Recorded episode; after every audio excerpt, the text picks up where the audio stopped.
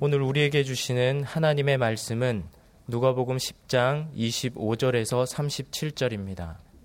어떤 율법 교사가 일어나 예수를 시험하여 이르되 선생님 내가 무엇을 하여야 영생을 얻으리이까 예수께서 이르시되 율법에 무엇이라 기록되었으며 네가 어떻게 읽느냐 대답하여 이르되 네 마음을 다하며 목숨을 다하며 힘을 다하며 뜻을 다하여 주 너의 하나님을 사랑하고 또한 네 이웃을 내 자신같이 사랑하라 하였나이다. 예수께서 이르시되 네 대답이 옳도다 이를 행하라 그러면 살리라 하시니 그 사람이 자기를 옳게 보이려고 예수께 여짜오되 그러면 내 이웃이 누구니이까 예수께서 대답하여 이르시되 어떤 사람이 예루살렘에서 여리고로 내려가다가 강도를 만남에 강도들이 그 옷을 벗기고 때려 거의 죽은 것을 버리고 갔더라. 마침 한 제사장이 그 길로 내려가다가 그를 보고 피하여 지나가고 또 이와 같이 한 레위인도 그곳에 이르러 그를 보고 피하여 지나가되 어떤 사마리아 사람은 여행하는 중 거기 이르러 그를 보고 불쌍히 여겨 가까이 가서 기름과 포도주를 그 상처에 붓고 싸매고 자기 짐승에 태워 주막으로 데리고 가서 돌보아 주니라. 그 이튿날 그가 주막 주인에게 데나리온 둘을 내어 주며 이르되 이 사람을 돌보아 주라. 비용이 더 들면 내가 돌아올 때에 갚으리라 하였으니 네 생각에는 이 세 사람 중에 누가 강도 만난 자의 이웃이 되겠느냐? 이르되 자비를 베푼 자니이다. 예수께서 이르시되 가서 너도 이와 같이 하라 하시니라. 아멘. 오늘 본문은 우리 그리스도인들에게 가장 많이 알려진 이야기 가운데 하나입니다. 만약 교회 수련회에서 성경 전체를 범위로 하여 성극 대회를 연다면 아마 10팀 가운데 한두 팀 정도는 누가복음 15장에 나오는 집을 나갔다가 돌아온 둘째 아들의 이야기를 가지고 연극을 할 것이고 또 한두 팀 정도는 오늘 본문을 가지고 연극을 할 것입니다. 마음과 목숨과 힘과 뜻을 다해서 하나님을 사랑하고 내 이웃을 자기 자신같이 사랑하라는 예수님의 말씀에 허가 찔린 율법 교사가 자신을 옳게 보이려고 그러면 내 이웃이 누구니까? 라고 반문했을 때 예수님께서 이 이야기를 들려주셨습니다. 오늘 본문 30절이 이렇게 증거합니다. 예수께서 대답하여 이르시되 어떤 사람이 예루살렘에서 여리고로 내려가다가 강도를 만남에 강도들이 그 옷을 벗기고 때려 거의 죽은 것을 버리고 갔더라. 어떤 사람이 예루살렘에서 여리고로 내려가다가 강도를 만났습니다. 예루살렘은 고원에 세워진 도시인데 현재 해발 고도가 754m입니다. 반면에 여리고는 예루살렘에서 동쪽으로 약 35km 떨어지고 염해, 즉 사해에서 북쪽으로 약 8km 정도 떨어진 곳에 위치해 있는데 해발 고도가 마이너스 258m로 세계에서 가장 낮은 곳에 위치한 도시입니다. 예루살렘과 여리고 간의 표고차가 1000m가 넘습니다. 그래서 예루살렘에서 여리고로 가는 길은 험한 내리막길이었습니다. 게다가 좁은 골짜기였기 때문에 강도들이 숨어 있다가 행인들을 습격하기에는 아주 안성맞춤이었습니다. 얼핏 생각하면 예루살렘이 해발 754m 지점에 있었다고 해도 그렇게 높은 곳이 아닌데 강도들이 많았는가 하고 생각될 수 있습니다. 우리나라에도 그런 지역이 있었습니다. 혹시 육심령이라는 지명을 들어보신 적이 있으십니까? 전라북도 장수군과 경상남도 함양, 군 사이에 있는 고개로 덕유산과 백운산 사이에 있는 고개입니다. 그곳은 신라시대 때부터 산적들이 많이 출몰하는 지역으로 유명하였습니다. 그곳이, 그곳의 지명이 그렇게 불린 데에는 몇 가지 유래가 있는데 그 중에서 가장 널리 알려진 것은 그 고개가 험하기 때문에 그 고개를 넘으려면 최소한 60명 이상이 함께 넘어야 산적을 만나는 것을 피할 수 있다는 것에서 유래가 되었다는 것입니다. 그래서 산 아래 추막에서 며칠씩 묵어가면서 60명의 장정이 모일 때까지 기다렸다가 죽창과 몽둥이로 무장하고 때를 지어서 넘었다고 알려지고 있습니다. 그 60명의 해발이 734m입니다. 예루살렘보다 해발이 20m 낮습니다. 예루살렘에서 여리고로 가는 길의 별명이 피의 길 또는 붉은 길이었습니다. 하지만 여리고는 황량한 광야 가운데에 있는 녹색지대 오아시스와 같은 지역이었습니다. 기름진 토양으로 인해서 오렌지, 바나나, 대추야자와 같은 열대 과일이 풍성했고 겨울과 봄에는 수많은 꽃들이 뿜어내는 향기로 인해서 도시 전체가 향수촌과도 같았습니다. 그래서 여리고는 고대로부터 휴양 도시였습니다. 헤로드 왕은 그곳에 자신의 궁정과 겨울 별장을 지어 놓았습니다. 그래서 예루살렘에서 여리고로 가는 사람이 적지 않았고 그들을 노리는 강도들이 출몰해서 그 길은 아주 위험한 길이었습니다. 예수님 당신은 물론이고 그 후로도 수백 년 이상 강도들이 출몰했고 여행자들은 강도들의 공격을 받지 않기 위해서 그 지역의 족장들에게 통행료를 지불해야 했을 정도였습니다. 그렇게 위험한 길을 왜 이 사람이 혼자서 가게 되었는지, 무슨 다급한 일이 있었는지 성경은 그 이유를 밝히지 않고 있습니다. 이 사람이 그 길로 가다가 강도를 만나게 되었습니다. 가진 것은 물론이고 입고 있던 옷까지 다 빼앗겼습니다. 당신은 옷감이 귀한 때라서 입던 옷도 사고 파는 상품이었습니다. 강도들은 옷을 팔면 돈을 챙길 수 있었기 때문에 옷까지 벗겨서 갔습니다. 그리고 심하게 맞아서 죽은, 거의 죽은 상태가 되고 말았습니다. 거의 죽었다는 것은 누군가의 도움이 꼭 필요한 상황이고 누군가의 도움을 받지 않으면 살 수 없는 상황이 되었다는 것을 강조하는 것입니다. 그때에 누군가가 그 길을 지나가고 있었습니다. 31절입니다. 마침 한 제사장이 그 길로 내려가다가 그를 보고 피하여 지나가고 그 사람은 제사장이었습니다. 그때를 성경은 마침 다른 말로 우연히라고 표현합니다.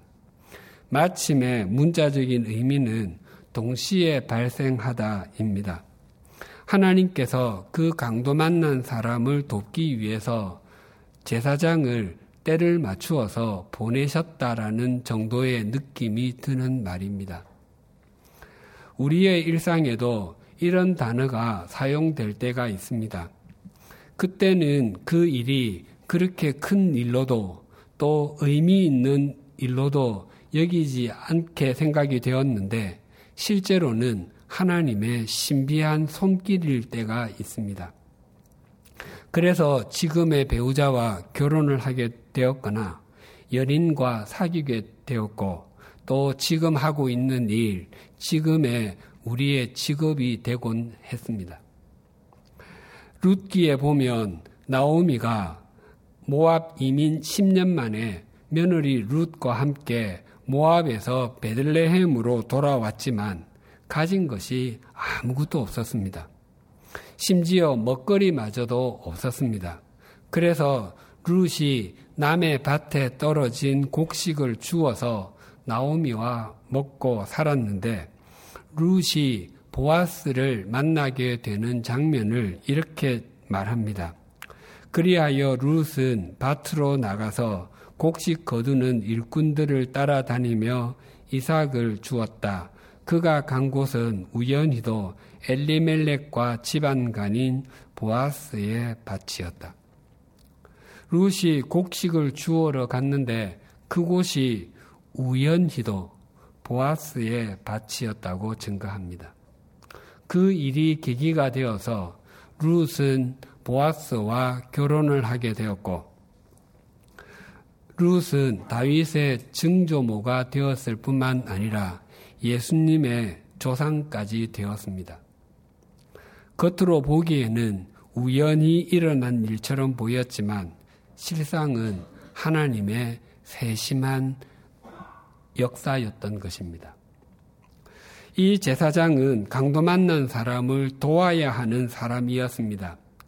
그는 강도 만난 사람의 상태가 어느 정도인지 자신이 무엇을 해야 하는지를 알고 있었습니다. 그럼에도 그는 그 길을 피하여 지나가고 말았습니다. 피하여 지나가다는 단어는 다른 쪽으로 지나가다, 반대편으로 돌아가다는 의미입니다. 아마 이 제사장은 강도 만난 사람을 멀리서 보고서 혼자서 중얼거렸을 것입니다. 아, 오늘은 내가 저 길로 가야 하는데 왜 이 길로 왔지? 저 길로 가서 볼일을 봐야 하는데 습관처럼 이 길로 왔네 하고서 다른 길로 갔을 것입니다. 그러면서 그의 머리에는 민수기 19장 11절에서 13절의 말씀을 떠올렸을 것입니다. 어느 누구의 죽음이든 사람의 죽음에 몸이 닿은 사람은 이래 동안 부정하다. 그는 사흘째 되는 날과 일회째 되는 날 붉은 암송아지를 불살은 죄를 탄 물로 스스로 정결하게 하여야 한다. 그러면 정하게 될 것이다. 그러나 그가 사흘째 되는 날과 일회째 되는 날에 자기의 몸을 정결하게 하지 않으면 그냥 부정하다. 누구든지 죽음, 곧 죽은 사람의 몸에 닿고도 스스로 정결하게 하지 않은 사람은 주의 성막을 더럽히는 사람이다. 그 사람은 반드시 이스라엘에서 끊어져야 한다. 정결하게 하는 물을 그 몸에 뿌리지 아니하여 자신의 부정을 씻지 못하였으므로 그의 부정이 여전히 그에게 남아 있기 때문이다. 사람의 죽음에 손을 대게 되면 일주일 동안 부정하게 여겨졌을 뿐만 아니라 3일째와 7일째에 정결 예식을 행해야 했습니다. 만약 정결 예식을 행하지 않으면 하나님의 말씀을 어긴 것으로 여김을 받아서 사회에서 추방을 당했기 때문에 반드시 행해야 했습니다. 이 제사장이 시체라고 생각되는 강도 만난 사람에게 손을 대는 순간에 여러 가지 복잡한 일, 사실은 귀찮게 생각되는 일들이 생기기 때문에 피했을 것입니다. 그것만이 이유가 아니었습니다. 제사장이 이 사람을 피해간 더 중요한 이유가 또 있습니다. 레위 지파 중 모세의 형 아론의 직계 자손은 자동적으로 제사장이 되었습니다. 예수님 당시에 제사장의 숫자는 약 18,000명에서 2만 명 정도였다고 알려지고 있습니다. 그 제사장들이 24개의 반열에 따라 나뉘어져 있었습니다. 그래서 한 반열에 800명 정도의 제사장들이 있었는데 각각의 반열이 1년에 두, 한 주간씩 두 번, 즉 두 주간씩 맡아서 봉사를 했습니다. 그리고 3대 절기인 무교절, 칠칠절, 초막절에는 수많은 사람들이 절기를 지키기 위해서 성전으로 몰려들었기 때문에 그때에는 모든 제사장들이 동원되어서 섬겼습니다. 즉, 제사장들은 1년에 다섯 주만 성전에서 섬기고 나머지 기간은 자기 집에서 지냈습니다. 한 반열이 성전을 섬기는 주간에도 그 반열에 속한 모든 제사장들이 성전에서 제사를 섬겼던 것은 아니었습니다. 한 주간 봉사하는데 순수하게 제사를 드리는데 필요했던 제사장의 인원은 30명에서 50명 정도였고 나머지는 청소하고 성전 문을 닫고 여는 일을 했습니다. 제사를 맡아서 봉사할 제사장들은 제비를 뽑았는데 한 번 뽑힌 제사, 사람은 다시 뽑힐 가능성은 없었고 평생 한 번도 제사장의 일을 제사를로 섬기는 일을 해보지 않은 사람들도 많았다고 전해지고 있습니다. 만약 본문에 나오는 제사장이 제사의 일을 맡았다면 평생 다시 봉사할 가능성이 없는 기회를 놓치는 것이 되었기 때문에 피하여 갔을 것입니다. 그 후에 또 한 사람이 그곳을 지나가게 되었습니다. 32절입니다. 또 이와 같이 한 레위인도 그곳에 이르러 그를 보고 피하여 지나가되 이번에 그곳을 지나간 사람은 레위인이었습니다. 레위인은 제사장은 아니지만 성전에서 하나님과 하나님의 백성을 섬기는 구별된 사람이었습니다. 그 역시 율법 교사가 예수님께 말한 내 이웃을 내 자신과 같이 사랑하라는 레위기의 말씀을 모르지 않았을 것입니다. 그러나 그도 제사장과 다를 바가 없었습니다. 그도 피해가며 혼자서 중얼거렸을 것입니다. 내가 뭘 봤지? 아니야, 난 아무것도 보지 않았어. 길에는 아무도 없었던 거야. 길에는 강도 만난 사람이 결코 있지 않았어. 죽, 어떻게 죽음에 직면한 사람을 보고서 이럴 수가 있는가라고 생각되실지 모르지만 이런 일들은 지난 2000년 동안 계속 있어 왔던 일입니다. 제노비스 신드롬이라는 말이 있습니다. 주위에 사람이 많을수록 책임감이 분산되어서 어려움에 처한 사람을 도와주는 것을 주저하게 된다는 의미입니다. 방관자 효과라고 부르기도 합니다. 1964년 3월 13일 새벽 미국 뉴욕 퀸즈 지역 주택가에서 키티 제노비스라는 여성이 강도의 칼에 찔려 살해를 당했습니다. 제노비스는 35분 동안 오고 가며 세 번에 걸쳐서 비명을 지르며 도움을 요청했지만 죽음을 피하지 못했습니다. 그 35분 동안 그 사건을 자기 집 아파트 창문을 통해서 38명이 지켜보았지만 경찰에 신고한 사람은 아무도 없었습니다. 그 사건에서 유래된 말입니다. 후에 그 사건을 보도한 뉴욕 타임스 기사는 과장되고 왜곡되었다고 밝혀지기도 했습니다. 하지만 제노비스 신드롬과 같은 일은 지금도 곳곳에서 일어나고 있습니다. 지난 3월 부산에서 데이트 폭력을 당한 여대생이 자신의 SNS로 데이트 폭력을 당한 영상을 공개했습니다. 차마 볼 수 없을 정도로 참혹한 내용이었습니다.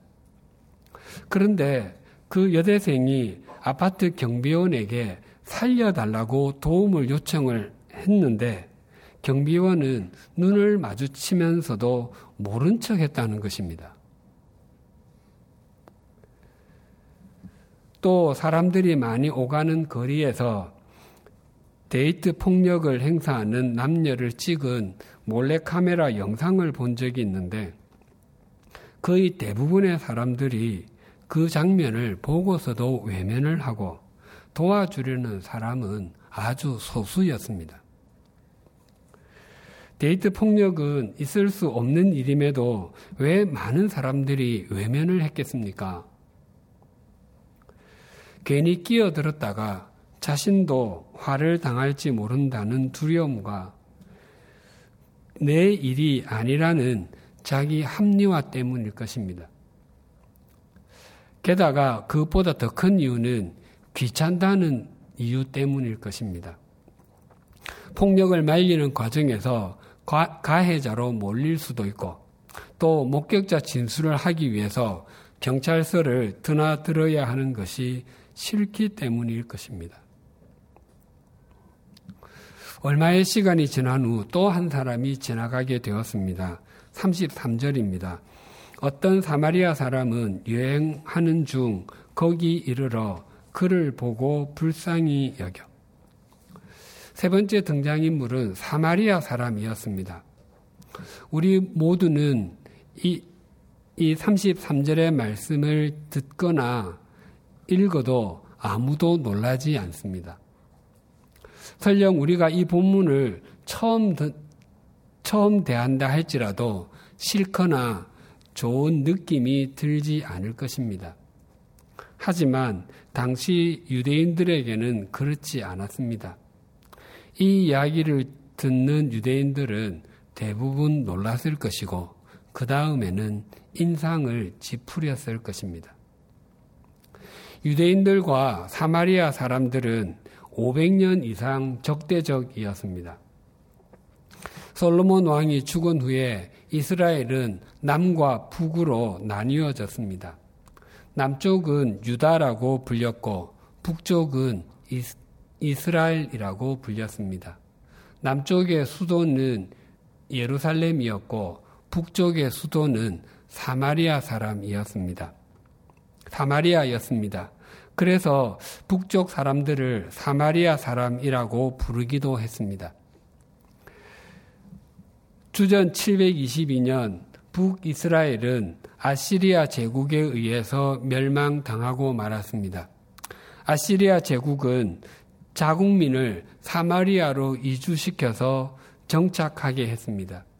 그래서 많은 아시리아 사람들이 사마리아에 거주하게 되었고 세월이 지나자 사마리아 사람들과 아시리아 사람들이 결혼하는 일이 많아졌습니다. 그로 인해서 사마리아 사람들은 자연스럽게 혼혈이 되었고 이방에서 온 사람들의 종교도 함께 수용하게 되어서 여호와 하나님도 섬기고 이방 신들도 섬기는 혼합주의적인 신앙의 형태를 갖게 되었습니다. 그것을 남유다 사람들은 받아들이지 못했습니다. 이스라엘 백성과 이방인의 피가 섞이는 것은 민족의 순결성을 잃는 것이라고 여겼기 때문이었습니다. 북이스라엘이 망하고 136년이 지난 후인 주전 586년 남유다도 바벨로니아 제국에 의해서 멸망을 당하고 말았습니다. 바벨로니아 제국은 아시리아 제국과는 반대로 많은 유다 백성들을 끌고 가는 정책을 전개했습니다. 수십 년간의 포로 생활 후에 페르시아 제국의 고레스 왕은 유다 백성들이 고국으로 돌아가도 좋다는 칙령을 내렸습니다. 그래서 많은 사람들이 돌아와 예루살렘 성전이 파괴된 지 꼭 70년 만인 70년 만에 성전을 다시 완공했습니다. 그 성전을 총독 스룹바벨의 주도하에 지었다고 하여 스룹바벨 성전이라고 부릅니다. 총독 스룹바벨과 대제사장 예수아를 중심으로 유다 백성들이 성전을 다시 지으려고 할 때에 그 소식을 들은 사마리아 사람들이 찾아와서 자신들도 그 일에 동참하게 해달라고 요구했습니다. 그때에 스루바벨과 예수아를 비롯한 지도자들은 성전을 건축하는 것이 당신들과는 관계가 없고 오직 우리들의 일입니다라고 답했습니다. 북이스라엘과 남유다가 망하게 된 결정적인 이유가 국방력이 약했기 때문이거나 경제력이 모자랐기 때문이 아니었습니다. 남북이 모두 여호와 하나님을 섬기면서도 바알과 아세라를 비롯한 가나안의 이방 신들도 함께 섬겼기 때문이었습니다. 그런데 여호와 하나님과 가나안 신들을 함께 섬기는 사마리아 사람들이 와서 성전 건축하는 일을 함께 하자고 하니까 거절할 수밖에 없었던 것이었습니다. 그때부터 사마리아 사람들은 성전 건축하는 것을 방해했을 뿐만 아니라 서로에 대한 감정의 골이 점점 더 깊어지고 넓어져서 예수님 당시에는 서로 상종하려고도 하지 않았습니다. 그래서 유다 사람들은 사마리아 사람이라고 단어조차 말하는 것을 싫어했습니다. 예수님께서 이 이야기의 끝에 처음 질문했던 율법 교사에게 누가 강도를 만난 사람의 이웃이 되겠느냐고 물었습니다. 그때 율법 교사가 자비를 베푼 자입니다라고 대답했습니다. 사마리아 사람이라는 말을 입에 담기도 싫어서 자비를 베푼 자라고 대치를 했던 것입니다. 그만큼 유대인들과 사마리아 사람들은 적대적이었습니다. 예수님의 이야기를 듣고 있던 율법 교사와 사람들은 제사장, 레위인, 그 다음에는 당연히 바리새인이나 경건한 유대인, 최소한 일반 유대인은 나올 것이라고 예상하고 있었습니다. 그러나 예수님께서 등장시킨 인물은 사마리아 사람이었습니다. 그는 강도 만난 사람을 보고 불쌍히 여겼습니다. 불쌍히 여기다는 단어는 심장, 창자와 같은 장기에서 온 말입니다. 어느 나라의 언어든 장기를 통해서 사람의 감정을 표현하곤 합니다. 우리말에도 부하가 치밀다, 간이 크다 등이 있습니다. 불쌍히 여기다는 단어는 문자적으로 창자가 끊어지다는 뜻입니다. 옛 가요 중에 단장의 미아리 고개라는 노래가 있는데 단장이 바로 창자가 끊어지다는 뜻입니다. 즉, 창자가 끊어질 정도로 슬픈 미아리 고개라는 의미입니다. 다음은 사마리아 사람이 강도 만난 사람을 불쌍히 여겨 취한 행동입니다. 33, 34, 35절입니다.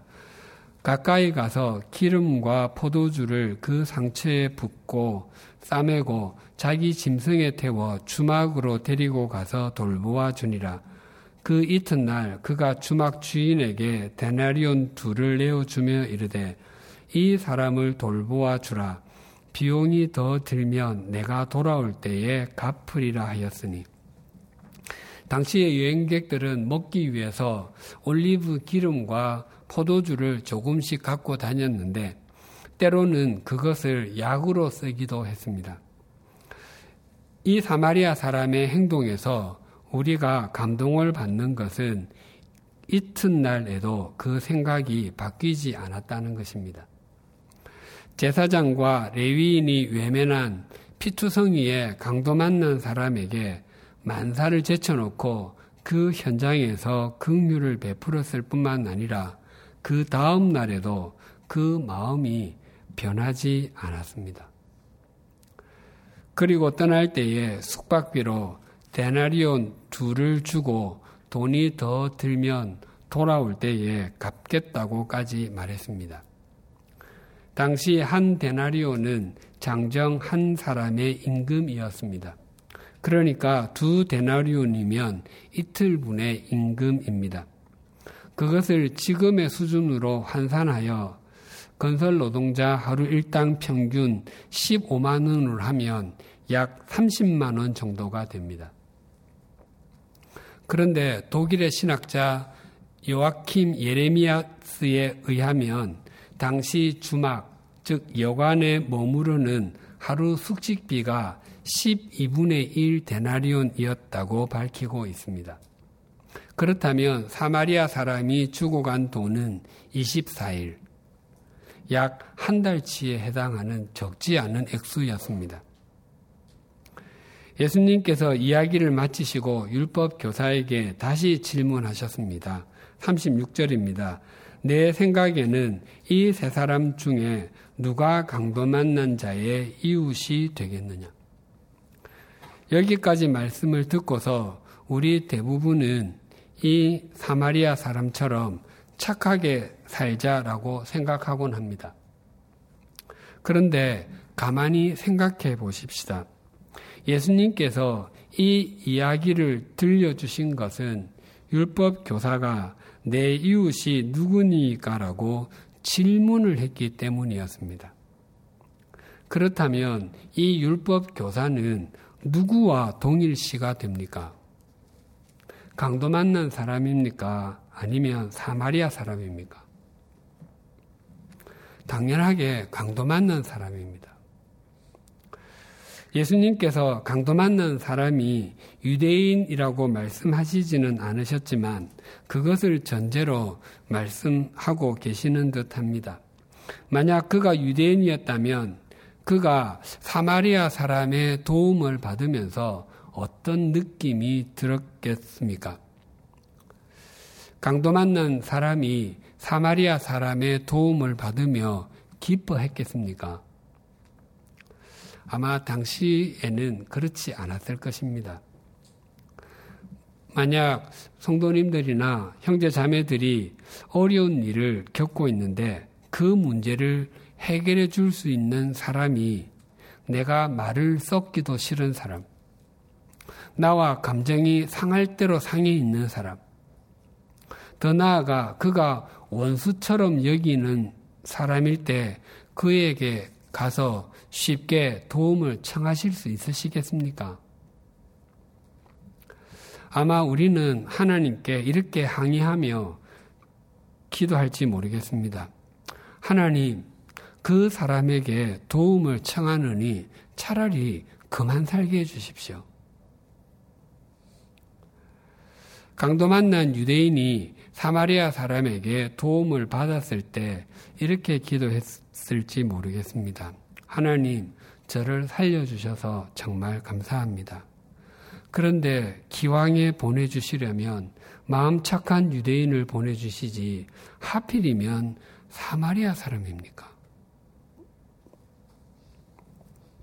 예수님께서 이 율법 교사에게 강도 만난 사람에게 사마리아 사람이 이웃이 된 것처럼 당신도 스스로 이웃의 범위를 정하지 말고 사마리아 사람까지도 이웃으로 여기고 그 사마리아 사람이 도움이 필요한 사람에게 인종을 가리지 않고 도운 것처럼 당신도 그렇게 행하십시오라고 말씀하고 계시는 것입니다. 성도님들은 또 형제 자매들은 이 이야기에서 누구와 동일시가 되십니까? 강도 만난 사람입니까? 아니면 사마리아 사람입니까?